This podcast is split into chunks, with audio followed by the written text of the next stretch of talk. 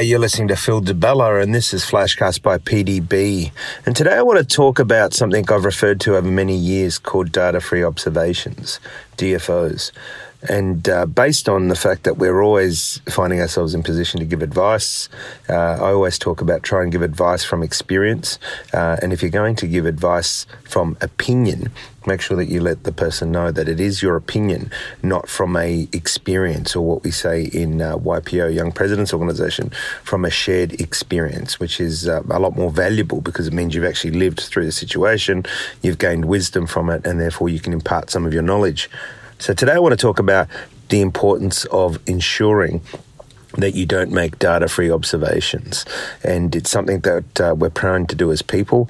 Obviously, perception is our reality. Uh, it doesn't necessarily mean that the perception or what we're perceiving is correct. However, because you're seeing it through your own eyes, the importance of it to you uh, is is of great value, but doesn't necessarily mean it's going to be of great value to somebody else, and that's something to really think about. And one something I've learned in business is to try and keep away from data-free observations, or at very least let people know when you are making a data-free observation. And what I mean by that is that it's not substantiated by either a shared experience that you've had, or that somebody else has had, or from uh, data that you've analysed. And I talk about receiving data, analysing the data then building strategy.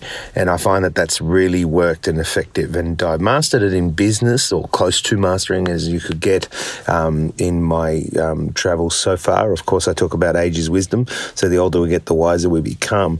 Uh, but at 45, what I've learned so far is that in business, it served me well to follow that model of data to ensure that I, I collect data, I analyze it, and then I um, build strategy what I'm trying to do now is do that obviously in my personal and professional life and uh, sorry my personal and family life as well without getting too clinical.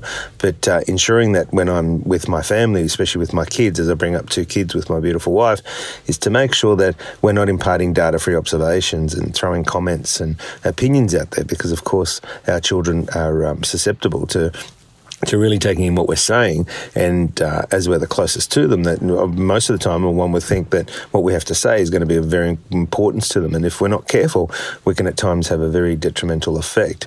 So um, the concept of data-free observation is to, to constantly to, to not make data-free observation. Sorry, is to constantly be searching for data, and data is not just about numbers and figures and all the rest of it, but data is in you know getting our facts, uh, asking questions, and uh, uh using an example with our children. We make sure that we spend a lot of time talking with our children, but we also make sure we make an effort with our children's friends, um, that we encourage them to have good friends, that we encourage them to keep good company, but we also build a relationship with their friends. And I find that in, in using that as an example of um, a method of gaining data is that by spending time with their friends, we can also see, you know, what's going on and their friends open up and they talk and they feel comfortable about it.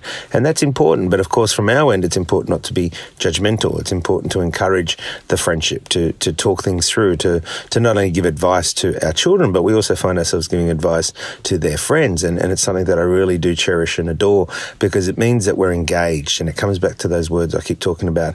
Emotional engagement is um, closest thing that I've I've seen so far to a silver bullet to anything is that when people are emotionally engaged, they're connecting, and when they're connecting, then you're getting results. So you know, one of the ways we we ensure to collect data from a family point of view is to spend time with our children and of course their friends, so that we can see how people are interacting. And unfortunately, the word data is probably so clinical and people think it comes back feeding spreadsheets or numbers or research, um, and of sure that's one way of collecting data. But there's there's many other ways, and of course non-verbals are very important. Watching how people act in, in a group. I I was at a dinner recently, and I said to the table there was twenty of us at a table, and I said just have a look down the table and um, and see how they interact with each other. But let's see how they interact with the wait staff, and that tells you a lot about people. And that's another form of collecting data is just watching, watching, listening, and um, and interpreting how people are actually interacting with each other, but interacting with wait staff. And uh, one of the things we say in business is if you want to know the caliber of a person,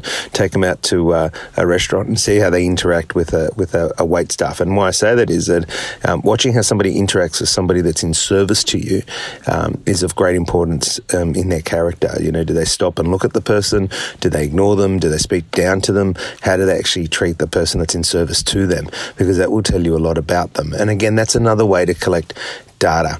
And I keep talking about this that data free observations are dangerous because this is when we start to get into the realm of throwing, you know, making decisions or, or making throwaway comments that can be detrimental. And of course, making a comment is one level, but then being in a position to make decisions, which often happens in politics.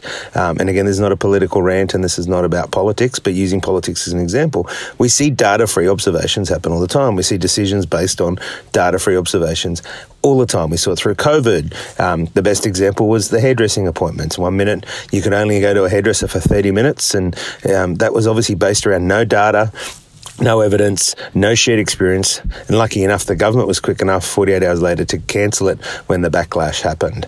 And simply put, if they if they went about making decisions based around data analysis and then strategy, then they wouldn't find themselves in those positions. And, and so yet another example of how dangerous data-free observations can be is that when you go and make decisions with without the data, then it is detrimental, or it can be detrimental in the decision-making process process. So you'll see it in everyday life. You'll see it around you. You'll see it in your workplace. You'll see it in your friendships. Um, you'll see it in yourself. You'll see it in others. It's something that happens quite regularly. Uh, and it's something that I, I just wanted to bring it to the attention of the listeners that has helped me a lot is and if we can stay away from data free observations, it's no doubt going to make us make better decisions, be a better person, uh, be better in business, be better personally, and be better professionally. It, it really is something that I found in my journey so far that um, is a key to success is that when you're building that strategy, you know, make sure that you're spaced around data and analysis rather than data free observations. And this would explain why sometimes you get a lot of businesses pivoting in different directions while the staff are still trying to catch up. And um, and I'll, and I'll um, lay claim to it. That was me many many years ago, being a novice in business, being a startup at 26 years old in 2002. That was me. I was going in one direction, then I was going in another direction, and I was going in another direction. So this is something I'm sharing with you from shared experience. I actually became a better boss the moment that I learned to make you know to not make data free observations to make sure that I collected data analyzed it then sat down and built strategy. And of course part of that process was to bring more people in a room you know share with them what my thoughts are share with them what my vision is and then collectively and collaboratively build strategy. And I um, the sooner I learned that one use data to do that and analyze it, and two, be collaborative, then magic started to happen in the workplace. So until then, we were having, you know, some issues in the organization with people saying it's a pressure cooker and we're, we're pivoting, and some people were saying we're spinning more times than Michael Jackson, and all sorts of comments. And, and looking back on it, I don't blame them. You know, people want to be, you know, if they're emotionally engaged, they want to be emotionally engaged with everything in the organization, but they can't be emotionally engaged if you keep changing the direction uh, in where you're going. And that's something that I found uh, was a byproduct of me making data free observations. And um, so I learnt the hard way um, on the journey. Well, I wouldn't say hard way, but I learnt, um, and it's something that I wanted to share with the listeners. So next time um, you're faced with a situation or you're faced with uh, a position that you've got to give advice, just be conscious, a key word, be conscious that is this a data free observation you're making or is this a shared experience? Is this going to be an opinion uh, because of a data free observation or is it going to be a shared experience based on data you've collected along the way? And c- again, communication is the key because there is no right or wrong. It's, it really is about the intention of what you're trying to do and, but understand that good intentions can come across the wrong way if they're not conscious discussions. So, data free observation is one of those tools that will, will help you. Um, to make to be conscious to make sure that you're not in that position of um, giving advice or opinions and all the rest of it unless you let the person know uh, but rather shared experience based on data based on analysis so that you can build great strategy. And it goes for personal it goes professional and it goes for family as well. So until next time you've been listening to Phil DeBella and this is Flashcast by PDB